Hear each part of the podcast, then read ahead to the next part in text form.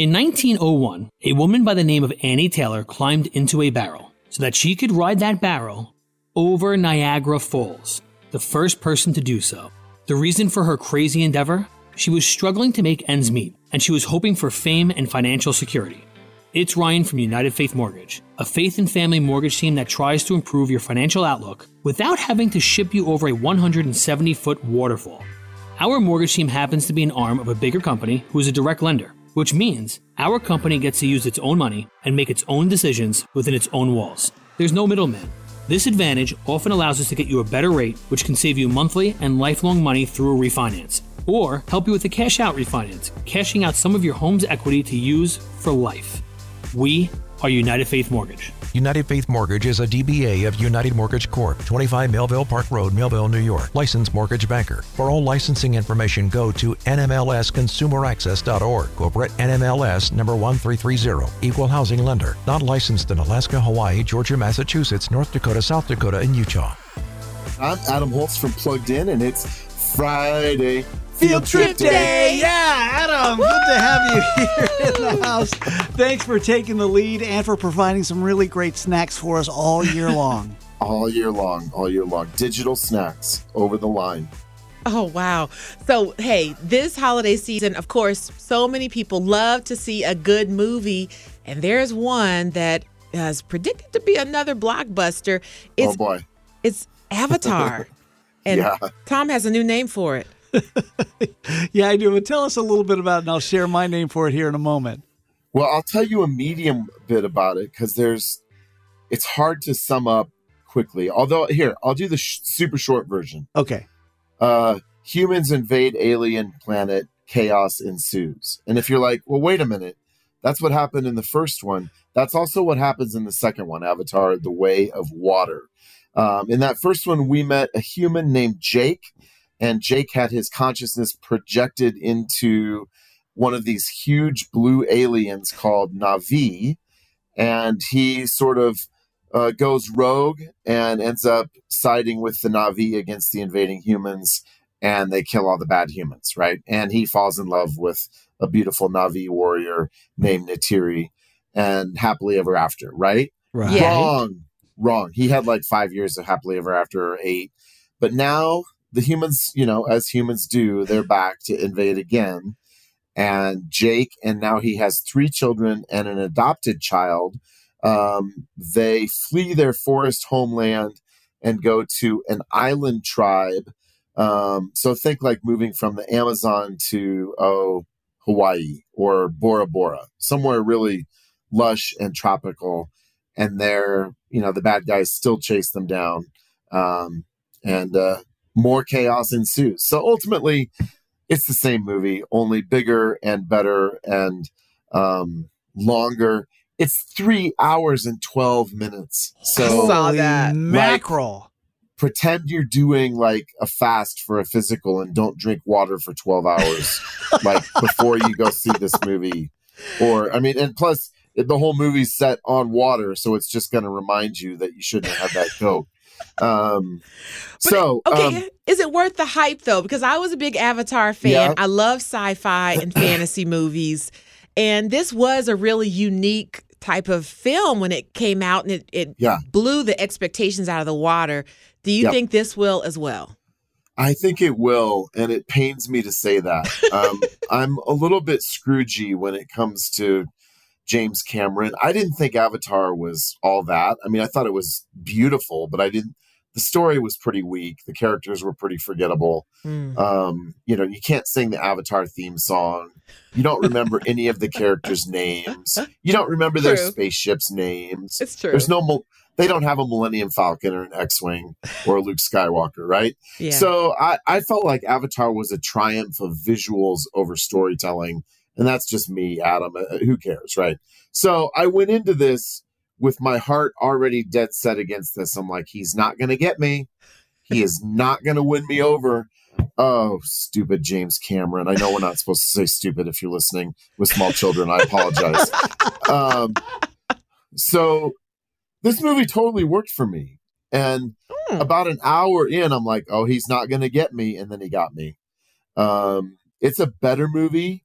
It's a I think a more beautiful movie. And so the pros are it's a very pro family movie. Great mm. messages about family, about parenthood, about marriage. One of their sayings is um, Sully's stick together. Sully is his last name, and they their family sticks together. And one of the other things he says repeatedly is fathers protect. And I'm like, man, what a great message in our culture right now. Now, mm. There's a lot of violence. Uh, the aliens are basically naked for the whole movie. I mean, for all intents and purposes, they don't wear much and they have human like bodies. So uh, there's a kind of sensuality here, even though they're kind of big blue cat people. So it's, it's kind of weird, right? Yeah. Uh, there's a ton of spiritual content because they worship uh, a goddess called Eywa, who is just basically Mother Nature, only on another planet.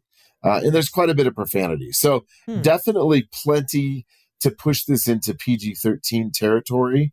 Um, I think most of that is navigable. I think you could have a great conversation about spiritual stuff. You could have a great conversation about colonialism. I think people who are honorably serving in the military are going to be pretty mad that they depict the Marines who invade as a bunch of, you know, gung ho, bloodthirsty monsters. So mm. it's pretty clear what James Cameron thinks of capitalism and America. Never mind that capitalism and America are going to be the fuel for his movie, but that's another conversation. um, so there's a lot going on here. And after three hours and 12 minutes and your bathroom break after the movie, you'll have plenty to talk about. Oh, that okay. sounds really good. You're hearing from Adam Holz. And uh, one of the things that I'm looking forward to is his next sequel called Titanic 2 The Way of Water. And we'll see how that one goes. All right, we're in a conversation with Adam Holz. And Adam, it has been a great year. It's been a full year. It's been a busy year, but I'd like you to just take a moment, take us back through, and give us a review of some of your films that are of note from 2022. I will do that, and I will do it with a uh, a dual pronged caveat. A little bit later next year, we'll have our plugged in movie awards. So we actually nominate five films in four different categories best movies for kids, for teens, for adults, and best Christian movies. So look for that. We do it right around Oscar time. So I think that's like late February, early March. Um, and we also like to say, we don't like to give blanket endorsements to just go out and watch something. So with everything I'm talking about, if it sounds interesting to you, be sure to check out our full review first, just to make sure there's not something in there that is a problem for your family. So with that in mind, um, I I just did a fast scan over the last year and picked out a couple things, uh, a couple movies for kids and a couple movies for maybe families with teens and older kids. So um, let's start with kids. And I am going to go with Lyle Lyle Crocodile. This is a lovely movie about a very shy singing crocodile who meets a boy and they kind of adopt him. And um, it's really a terrific movie. So hmm. that's a fun one. And I'm going to go fast because I've got multiple things to talk about.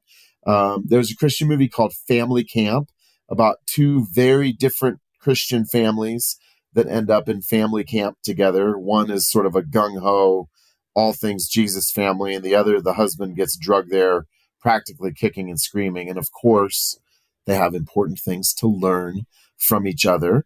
Uh, bad Guys was another animated movie about you know like the big bad wolf and the animals that always get cast as the as the bad guys, sort of having their moment to prove. Oh, maybe we're not as bad as you think we are. Uh, and it was actually a fun little movie. So, those are a couple of movies, and I'll just add um, My Father's Dragon and Minions The Rise of Gru are a couple more animated movies that might be worth looking up on streaming.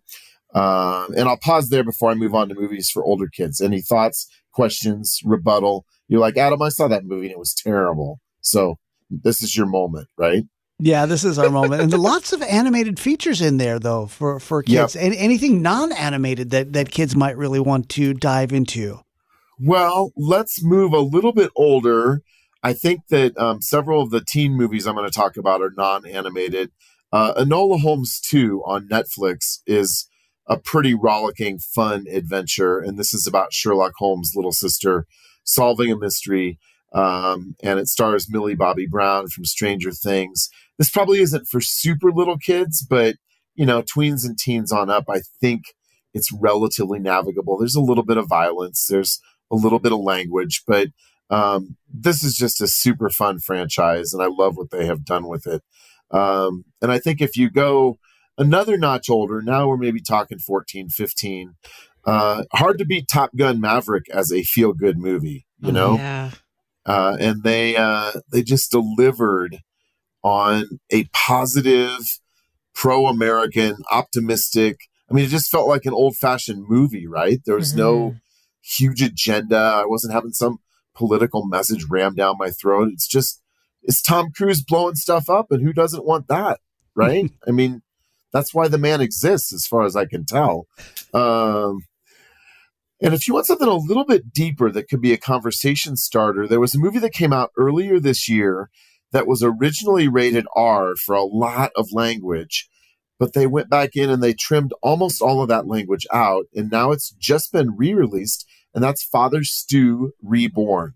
Uh, and this hmm. stars Mark Wahlberg. It's based on a true story of a really rough and tumble guy who, through a whole bunch of strange things that happen in his life, feels a calling to the priesthood. Now, the original had something like 200 harsh profanities in it.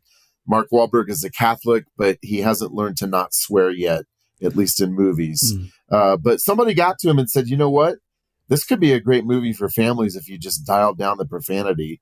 And they went back in and edited a lot of that out. And uh, it's a movie that still has some edges to it, but I think uh, definitely a great movie about redemption um, and about you know following God's call in your life.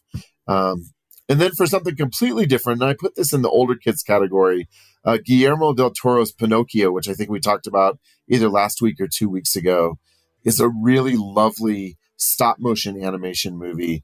That uh, it's the Pinocchio story. There aren't any huge surprises here, but it has a kind of spiritual resonance to it that I'm not sure I've seen in any of the other Pinocchio movies. So those are some things to think about. And when our lists come out for the Plugged In Movie Awards, probably in about two months, maybe we can revisit this because I know we have like a massive conversation with our team on what movies that we're going to put on that list. There'll probably be a few more things we can talk about then. Well, that sounds wonderful, okay. Adam. So good to have you with us to walk through some of these different movies. And, and I feel kind of the same way about Top Gun like you felt about the movie Avatar. You know, yeah. it, it was a sequel. I did not want to like it, but it yep. sucked me in. So, like, my it favorite did. movie of 2022 was Top Gun Maverick: The Way of Water on a sailboat with Penny Benjamin. right, and I'll bet there were some crawdads there too. A couple of crawdads, just one or two, just to make it a, a wonderful beach scene. I think there was exactly. a football as well, just for the exactly. crawdad scene. That's awesome. Yes, exactly. Exactly. well, Adam, thank you so much for being here with us on Mornings with Tom and Tabby. You make our Friday field trip days so fun and get us educated for film so we can be prepared to have great conversations with our families as we move into a brand new year. Thank you so much, Adam, for being here with us on Mornings with Tom and Tabby.